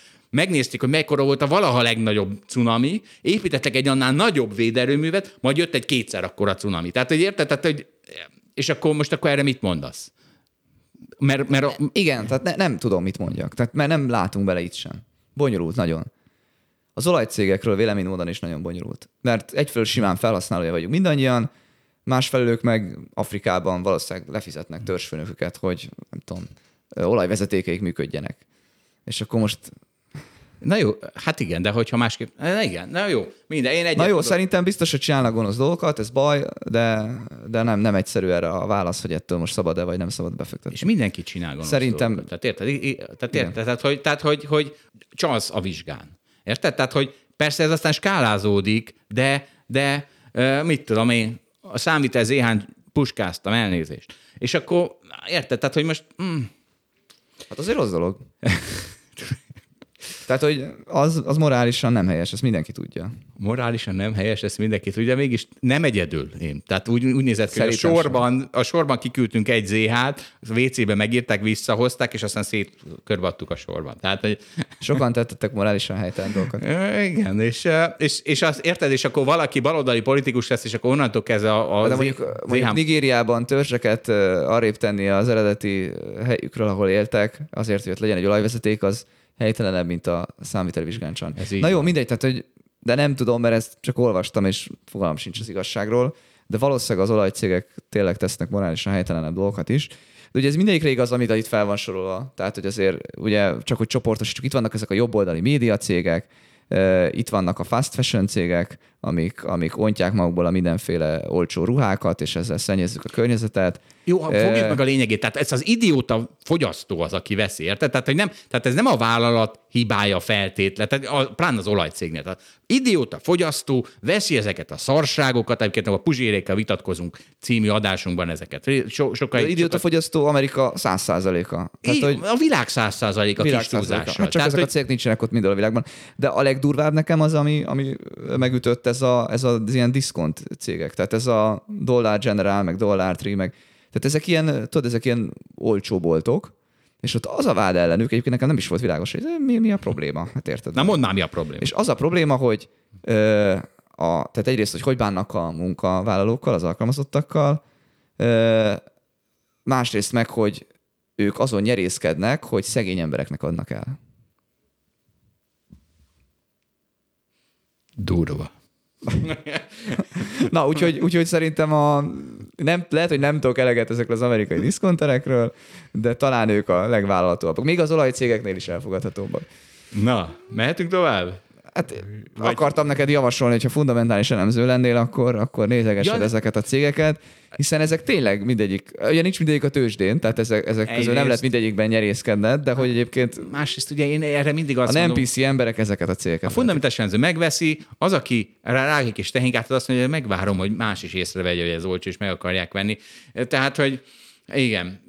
Ugye egy tízes pépere mit jelent? A tízes pépere azt jelenti, hogy évente a 10%-át, a, a, a, amiért megveszem a cég, 100 dollárra megvettem, tehát a 10%-a beáramlik profitban a cégben. Tehát, hogy ez egy 10%-os hozamot jelent, ami magas hozam környezetben nem olyan vonzó, de amikor 2-3% volt a hozam környezet, akkor vonzó volt. Úgyhogy nem tudom, mit jössz 8-9-es péperekkel, azért ez most nem olyan olcsó. Az amerikai vállalatok még körében, dollárban az amerikai nagyvállalatok körében ez most olcsónak számít. Igen. Figyelj, nekem még lezárva a témát azt hiányzott, hogy És hol voltak itt a dohánycégek meg a fegyvergyártók? És esetleg a alkoholgyártók is. Tehát, hogy a, valahogy ezek nem kerültek bele. Nem tudom miért, mert hogy Amerikában ez nincs benne a top 20-ban, vagy ezek annyira gonoszak, hogy ezeket alapból kizárták a felmérésből. Hát, vagy a haverod, aki összerakta ezt a izét, az bepipult, és kurva érni. Eszem, is, iszom, dohányzom, azokat nem kellene berakni oda. Nem? nem le, neki hát az eszemet berakta, hát látod. Nem a GFK, vagy ki a, nem a, haver, már berakta össze ezt a izét? Nem, nem, nem. Ja, ez nem. egy amerikai kutatásnak az Ja, mindegy, szóval nem tudom. Nem tudjuk, hol vannak a dohánycégek, de hogy nálam is van az, ami már, ami már ugye a durva kategóriába esik. Úgyhogy, úgyhogy azok, azok némelyiken nincsenek itt. Figyelj, most jönne itt Edith, de olyan hosszúak vagyunk, most Editet kihagyjuk, hogy a jövő héten lesz akkor az a rész, és akkor visszatérünk egy picit az engedélyekre, mert a múltkor úgy nekem támadtál megint, és rájöttem, hogy mi a probléma. Ugye az, hogy a gazdaságban az engedélyeknek mi a szerepe jössz azzal, hogy de hát az rendet vág a, a káoszban. És akkor én azt nem tudom, hogy a probléma a szemantikai. Olyan, mint a mi magyaroknál. Tehát, hogy a mi magyarokat is rohadt nehéz elmagyarázni, nincs olyan, hogy mi magyarok, mert olyan sincs, hogy mi barna hajók. Mert van olyan, hogy mi barna hajók egyfelől, de másfelől nincsen. Ugyanez a mi magyarok. És ez azért nehéz, mert, mert egyszerűen nem értik meg az emberek, hogy azt jelenti, a mi magyarok, az egy szemantikailag létező fogalom, tehát miért akarod kétségbe vonni, amikor minden héten egy politikus is elmondja, hogy mi magyarok. És és ez van ezzel is, hogy azt hiszitek, hogy van a káosz, és abban a szabályozás rendet szab. Az, ez van az embereknek, hiszen mi, hát erről szól a szabályozás, és akkor, akkor ez egy tök jó dolog. De nem, akkor lesz az én kultúrhacom ezen a téren ö, befut, befutva, hogyha ha az emberek azt gondolják a szabályozásra, amit én, hogy te úristen, jön ide a dilettás, korrupt állam vagy szabályozó hatóság, és lehet, hogy megold egy problémát, de közben generál potenciálisan tíz másikat, és nagyobb lesz a káosz, és így tovább, és ezért minél kevesebb szabályozás, annál jobb, ugye, és ez nem csak az én véleményem, hanem sok, sok izé, és ugye múltkor 2008-9-re mondtad, hogy de hát a pénzügyi szektor hogy összehozta 2008-9-et, és milyen jó lett volna a szabályozás. Na most megpróbáltam ezt fölgöngyöríteni, de az, az 2008 kibogozhatatlan. Tehát akkor itt van egy, egy bekezdés arról, itt van a University of Chicago közga, közgazdászait meg, megkérdezték 2017-ben, hogy tegyék sorrendbe, hogy milyen faktorok okozták a, azt a krízist, és akkor az első a hibás pénzügyi szektor reguláció és felügyelet. A második alul, alul, alul, alul becsülve a kockázatát a financial engineeringnek, például a CDO-knak. Harmadik a jelzálók hitelezési csalások és a rossz incentívák, tehát hogy rossz irányba voltak terelve például a bankok is, például a profit az egy ilyen rossz incentíva ebben az esetben. Short-term funding decisions, tehát hogy a rövid távú mm, Finanszírozás. finanszírozási döntések, a, amitől aztán, a, a, amikor a, a piac elindult rossz irányba, akkor eszkalálódott a probléma, és a credit rating, tehát a, a hitelminősítő agency-nek a, a a hibája. Ez, ez az öt sorrendben. Tehát az van, hogy az első, az pont a szabályozást tették, és ezek közgazdászok, tehát valószínűleg értették, és tényleg megpróbáltam utána olvasni, de annyi, annyi megfejtés van erre, hogy azt mondtam, hogy ez jó lesz, ezt elfogadom, és, ne, és mert ne ezt nézzük meg, hát nézzük meg azt, hogy például, mert ugye például az állami szabályozású, vagy állami finanszírozású jelzálók hitelintézettől a Frendi Mac-től indult ki az eg. Tehát a, a, ők is egy nagy, Freddie Mac és a Fannie Mae, ezek ilyen állami szervek voltak, óriási szerepet játszottak abban, ebben a problémában. Tehát teljes mértékben részt vettek. És akkor ne, ne ebből induljunk ki, mert ezt, ezt nehéz megérteni a 2008-9-es, hanem itt van, mondom, a kedvenc példám a következő, és akkor megmondom, hogy miért szemantikai probléma ez. Ha azt mondom, hogy az állam szabályozza a nagy teljesítményű elektromos autók piacát, akkor ez az ember egyetért. Hát persze, hát nagy teljesítmény, hát ki tudja, hogy mi történhet, jöjjön az állam és ezt szabályozza. Ez még én is egyetértenék, ha nem lennék ennyire fejlett. Mert, hogy, mert ugyanezt el tudom mondani másképpen is. Detroit és egyéb autógyártó területek képviselői szabályozzák a Tesla Motors-t. Mert ugye, mert valójában az az előző mondatom az így hangzik. Valósan. És in, itt már azért mindenki hátra hogy, hogy na, na, na, na, azért itt valami, itt valami probléma van. Tehát, hogy, és azt szeretném, hogy mindenki így gondoljon a szabályozásra, hogy úristen, azért ez nem biztos, hogy jó. Érted? Mondok még egy példát, ami már még közelebbi, az építkezési engedélyek. Ugye hát az is milyen jó, hát, a, hát, a, hát persze, hogy engedély kell az építkezéshez. Na most a, a világban ennek, ebből, ebből az építkezési engedélyből ugye az történt, hogy kik azok, akik engedélyeznek, mondjuk egy londoni, nem tudom, negyedben egy új ház építését, hogy több ember beférjen, az ott lakók. az ott lakók, akik akár a, a, a szavazataikon keresztül arra pártra szavaznak, aki nem engedi építeni az új lakásokat, hiszen attól nekik, csökken a, a, a, a, a lakások érték, vagy, tehát vagy közvetve, vagy közvetlenül, mert ők ülnek abban a komitiben, akik ezeket az engedélyeket kiadja, az az eredménye, hogy a fejlett világban egy óriási ö, építkezési deficit van, azért, mert az, a miatt az emberek, akiknek az engedélyt kéne kiadni, nem hajlandóak kiadni az engedélyeket az építkezésre. És akkor most a magyar építkezésekben, amik aztán low hanging fruit, mert azt itt mindenki tudja, hogy itt még a korrupciós borzasztóan belép, mert hogy miért, miért egy darab magas ház van Magyarországon, pont a moltorony, miért lehet egyes embereknek természetvédelmi területekre építkezni, másoknak nem. Tehát, hogyha így közelítjük meg azt, hogy jaj, de jó engedélyezés van a, a, a, a lakások piacán, vagy az építkezések piacán, akkor az ember arra gondol, hogy na jó, hát akkor mégsem feltétlenül olyan jó. Na mit mondasz erre, Balázs? Szerintem szélmalom harcot vívsz, nem értek egyet. Tehát de van, a, van ez a fogalom a közgazdaságtan, valami nehezen érted, ez a piaci kudarc. Ugye ez nem azt jelenti, hogy valaki csődbe megy, hanem azt jelenti, hogy amikor a piaci mechanizmus az nem vezet olyan optimumra, amit egyébként szeretnék. Ilyen az externália. Hogy az externália, maradjunk akkor a engedélyes példánál, hogyha mindenkinek engedhetnénk, hogy a városban úgy építkezzen, ahogyan akar, akkor ugye mindenki azt mondaná, hogy én önérdek követően csinálom, tehát mondjuk a zöld területek aránya, az nekem egyébként nagyon fontos, de hát az, hogy pont az én házamat ne építhessem úgy, hogy egyébként a, nehogy már akkor nekem kelljen figyelni, hogy zöld területtel mi a helyzet. És akkor ha mindenki így gondol, akkor nem lesz zöld terület városban, és végül mindenkinek rosszabb lesz. Tehát mondhatod, hogy hagytuk a piacot érvényesülni, nem kellettek semmiféle engedélyek, meg állami szerepvállalás ide, akkor mindenki szétépítette a központot, és élhetetlen lesz. És, e, és mindenki rosszabbul jár végeredményben, pedig mindenki piaci mechanizmusoknak megfelelően viselkedett, mindenki, mindenki vagy hagyta az állam, hogy a piaci szereplők azt csinálják, amit akarnak,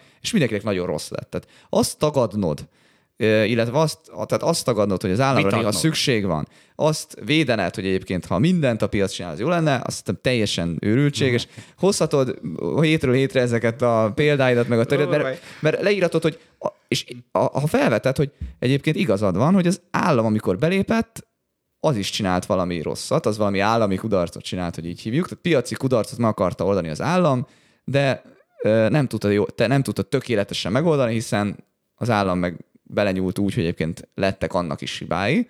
Ez, ez így igaz, de ez nem azt jelenti, hogy hagytuk volna a piacot tökéletesen, az ne lett volna sokkal rosszabb. Tehát az sokkal rosszabb lett volna, állam belenyúlt, állam nem nyúlt bele tökéletesen, te meg hozod itt sorra ezeket a példákat, hogy az állam hol nem nyúlt bele tökéletesen. Egyébként válaszom, persze, sehol sem tud az állam tökéletesen belenyúlni, ugye megpróbálja internalizálni ezeket az externáliákat, nem sikerül neki tökéletesen, állami kudarcok vannak, ez, ez, ezzel mélységesen egyetértek, de ez az alapvető állításot egyáltalán nem igazolja. De És akkor a utolsó, egy másik oldalról megközelítve, ugye, amit a Szabó Laci írt, a Szabó Laci is szokott itt a podcastban lenni, dupla nyugdíjas elnökünk, elnökünk hogy arra az ellentmondásra hívta fel a figyelmet Zsolt gondolkodásában, hogy egyik oldalról azt mondod minden adásban, hogy az emberek hülyék, ez úgy kérdezni, hogy tömegesen hülyék, majd másik oldalról azt mondod, hogy a piac meg mindent tökéletesen megold, és őt kéne hagyni működni. Hát ez a kettő, ez ellentmondás, mert hát a piacon is ezek az általad tömegesen hülyének hívott emberek vannak, tehát miért gondoljuk, hogy nem lesznek átverések, meg nem mennek félre dolgok a piacon, amikor ez a sok hülye ember csinálja, aki, akik Jogos. szerinted uh, ezt egyébként nem, nem, nem elég okosak, hogy egyébként ezt megoldják. Jogos, és akkor visszatértünk oda, hogy meg kell nézni nettó módon a szabályozásnak pozitív vagy negatív a hozadéka, és akkor ugye mert, mert ugye mert Na, végre egyetért. mutatjuk, az emberek hülyék, de azok is hülyék, akik az engedélyeket adják ki, csak ráadásul ők még esetleg túl nagy hatalmuk van, tehát az ő hülyeségük jobban tud érvényesülni. Másik, hogy még a korrupció is belép, ami a piacnál ugye nem lép be. És na szóval Fogunk még erről. Tehát Fog... van ugye ez a, most Fog... nem mondjuk végig a piaci kudarcokat, de ugye ez a közlegelők tragédiája példa is, ugye ez tökéletesen leírja ezeket a piaci kudarcokat, hogy mindenkit odaengedsz, akkor... Na mondok egy piaci kudarcot, azt mondja, hogy itt van egy, ezt, ezt Karácsony Tomi küldte be nekünk a közös izébe, valaki most küldte egy haverja, hogy tíz évvel ezelőtt egy Starcraft tornán milyen díjazások voltak. StarCraft az egy e-sport. Én is űzöm. Szoktál Starcraftozni? De kettő, StarCraft kettőzni. Igen. Az az jó az e-sport, olyan, mint a foci. Tehát, hogy minden megad, de a foci kivéve a mozgást, aminek van előnye is, meg hátránya is. Nem sérülsz meg, és nem fáradsz el. Na, szóval... Én Most már megértettem, hogy miért gondolod, hogy szívás a CEO-ság. Ja, értem. Hát de focizni se tudsz. Starcraft 2 nincs. Az nincs. Na megmondom, hogy mi voltak a díjak. Az elsőtől a negyedik díjig 500-tól 100 dollárig csökkenő díjak. Az ötödik, nyolcadik hely. Szegényeknek kiszúrták a szemüket 25 darab fejenként 25 darab bitcoinnal, és ami most mit tudom én, 500 ezer dollár. Szóval akik Tíz éve StarCraft 8. helyezett hallgatóink, és tíz éve StarCraft 8. helyezett, akkor szívesen látjuk a PVK-ban, a privát vagyonkezelésünkben. De ha esetleg azóta eltősdízték a pénzüket, akkor meg az OVK-ban.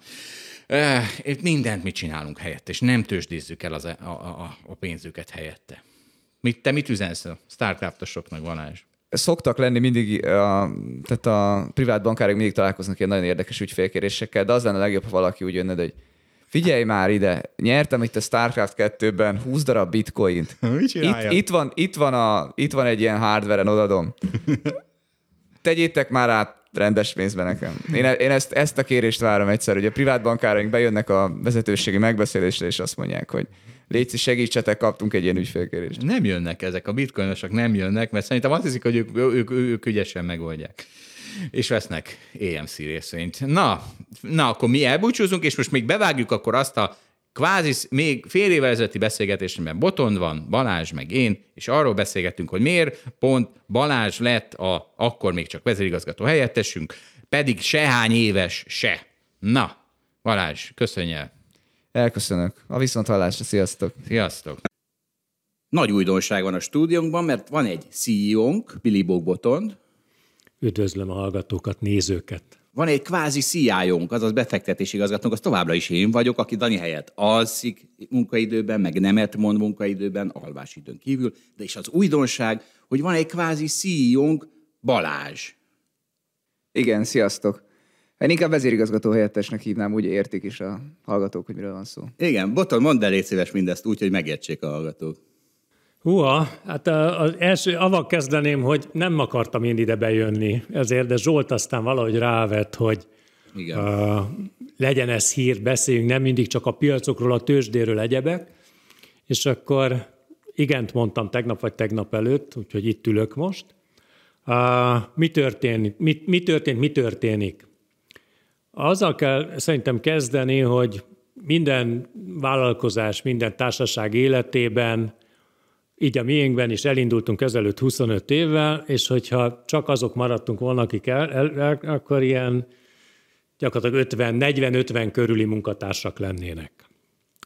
Uh, gyakran szoktam azt... Nem tudom, az életkor vagy darabszám volt? Életkor, életkor, életkor, életkor durva igen, durva lenne, ugye?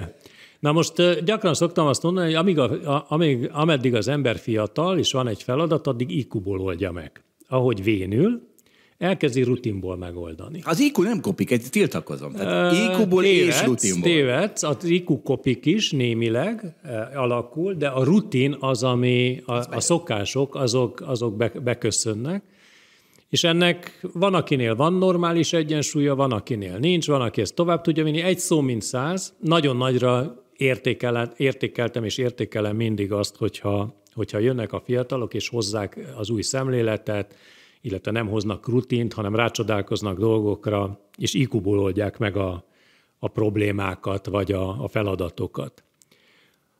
Némileg ezt tükrözi Balázs, de még egy picit árnyaltabb.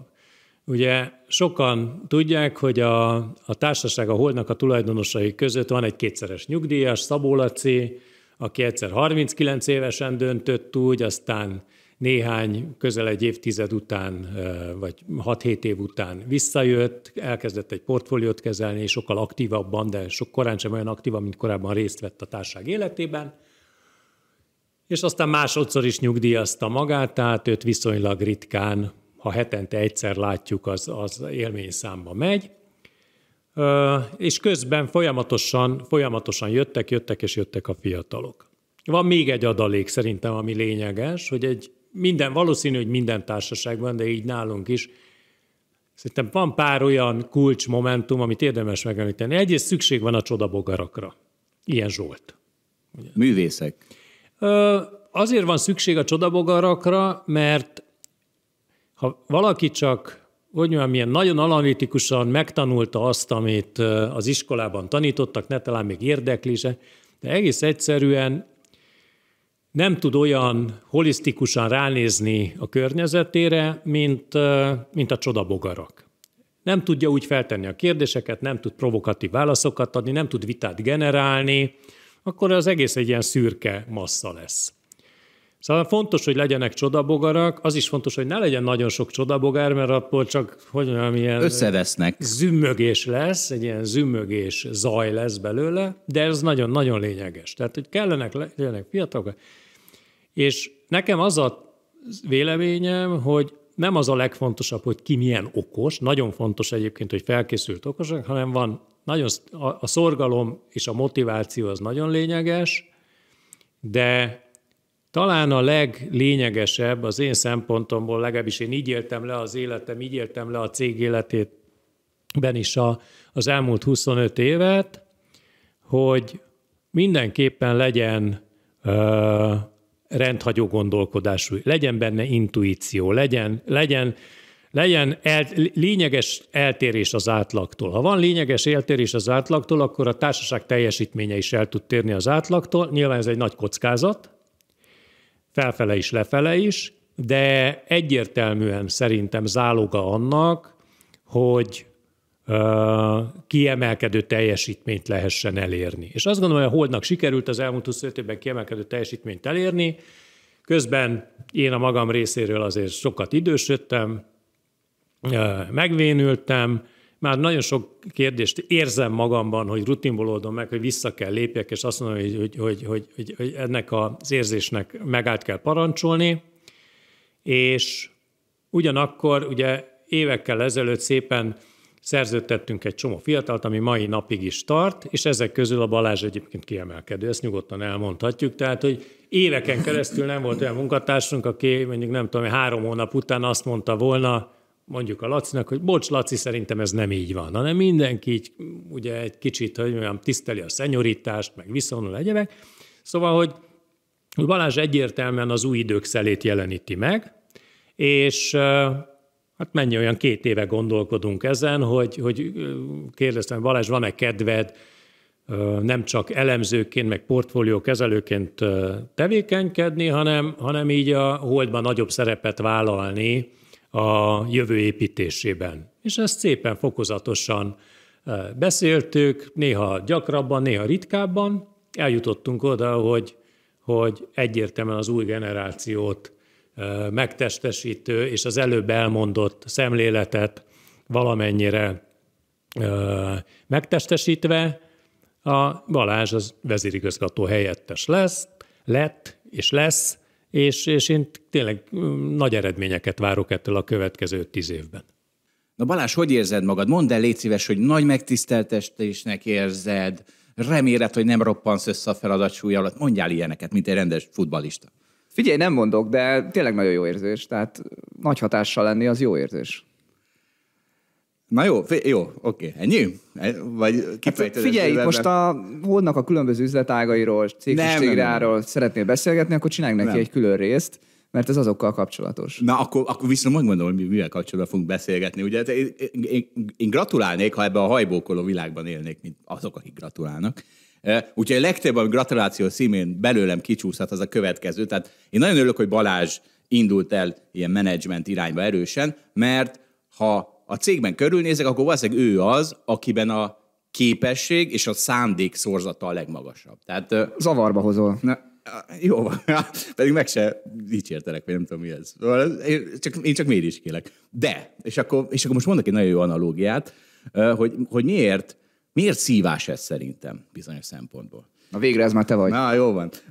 Van egy barátom, matematikus, aki aki, aki, és van egy közös ismerősünk, szintén matematikus, aki az ELTE matematika, nem tudom melyik tanszék vezet, és előléptették tanszékvezetővé, és akkor ez a barátom, aki két lábbal a hajbókoló világban él, az fölhívta, hogy gratuláljon, mire másik, a matematikus, akit előléptettek, mondta, hogy miről beszélsz, én voltam az a hülye, aki elvállalta ezt a szart. Mert egy matematikus mit szeretne? Matematikával foglalkozni, esetleg tanítani, és kész. Nem azzal akar foglalkozni, hogy van-e fűtés az egyetemen, mit mond az éppen a pártfunkcionárius, a, a hallgatók miért trényálnak, a kollégák miért trényálnak, és és, ez, és nálunk is ez van. Nálunk talán még szebb a munkánk, mint a matematika, mert a tőzsde. Mi a tőzsde? Hogy megértsd a világot, és azt valahogy lefordítsd egy ilyen folyamatos versenyre, ahol, ahol a hozamokban kiderül, hogy mennyire érted meg a világot. Tehát az a feladatunk, hogy megértsük azt, amivel mindenki foglalkozik, és ezt munkaidőben csináljuk. Tehát szerintem ez egy óriási, én nem hiszem, hogy minden munkát untam, amíg el nem vetült, vetődtem a tőzsdére.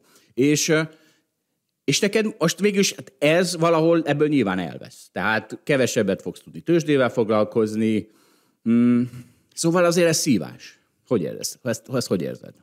Hát figyelj, ha szívásnak érezném meg, akkor nem csinálnám. Egyébként, amit hozzátennék, hogy a Hold Expedíció alapot továbbra is kezelni fogom, tehát ilyen értelemben ez megmarad. De hát az, hogy mennyi tudok elemezni, az valóban erősen megváltozik. De hogyha szeretsz emberekkel dolgozni, meg szeretsz célokat kitalálni, meg szereted ezt leszervezni, akkor ez is tud boldogsággal eltölteni, ennyit tudok mondani.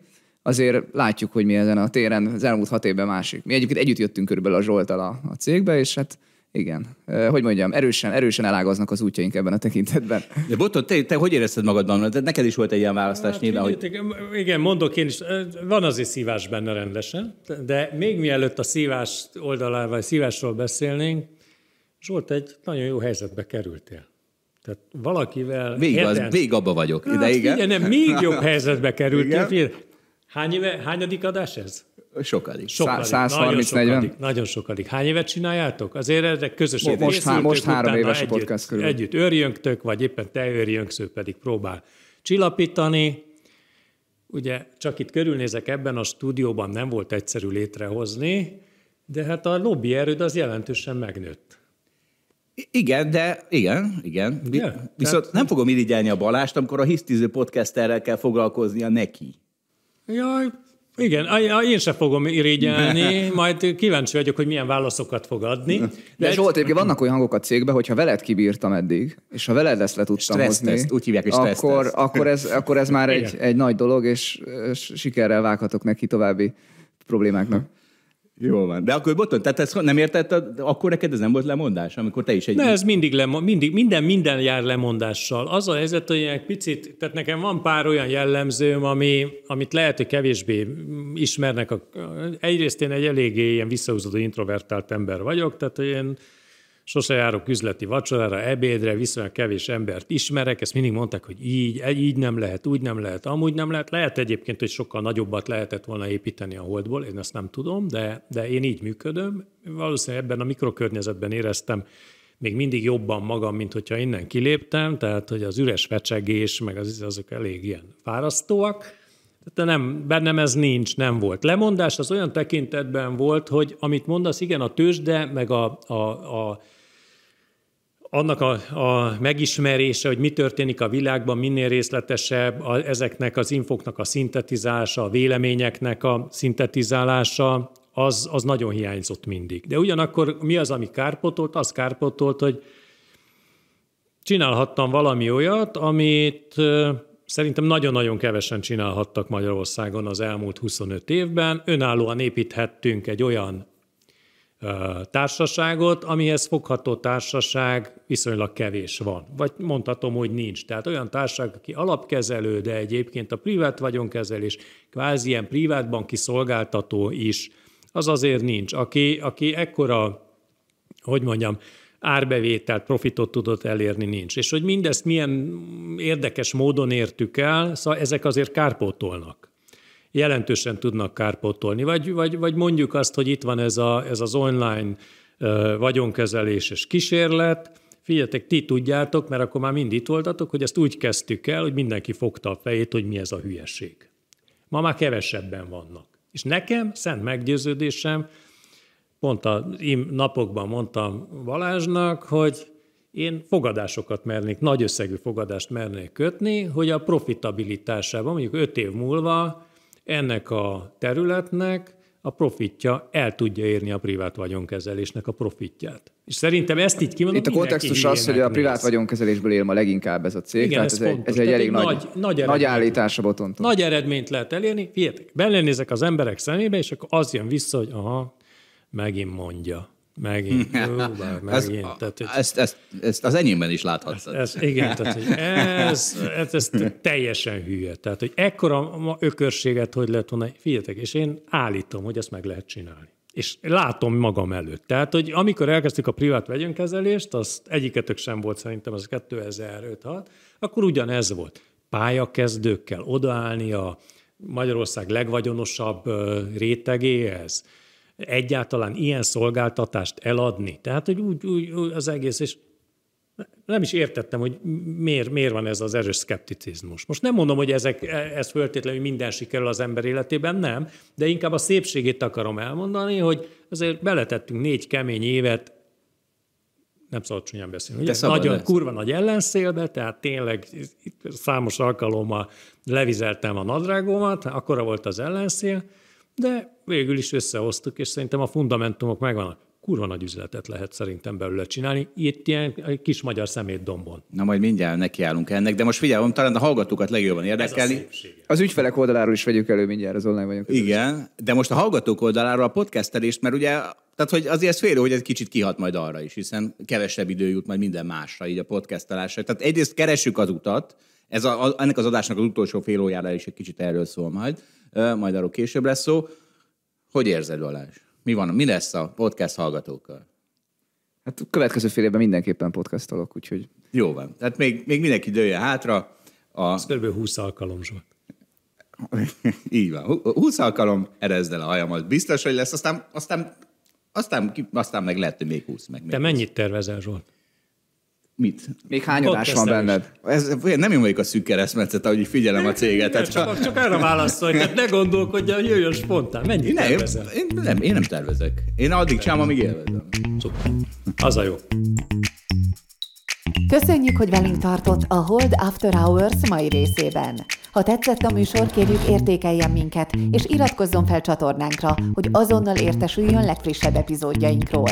Az adással kapcsolatos részleteket és az említett cikkeket, ábrákat keresse a Hold blogon. Ez volt a Hold After Hours. Tartson velünk a következő adásban is!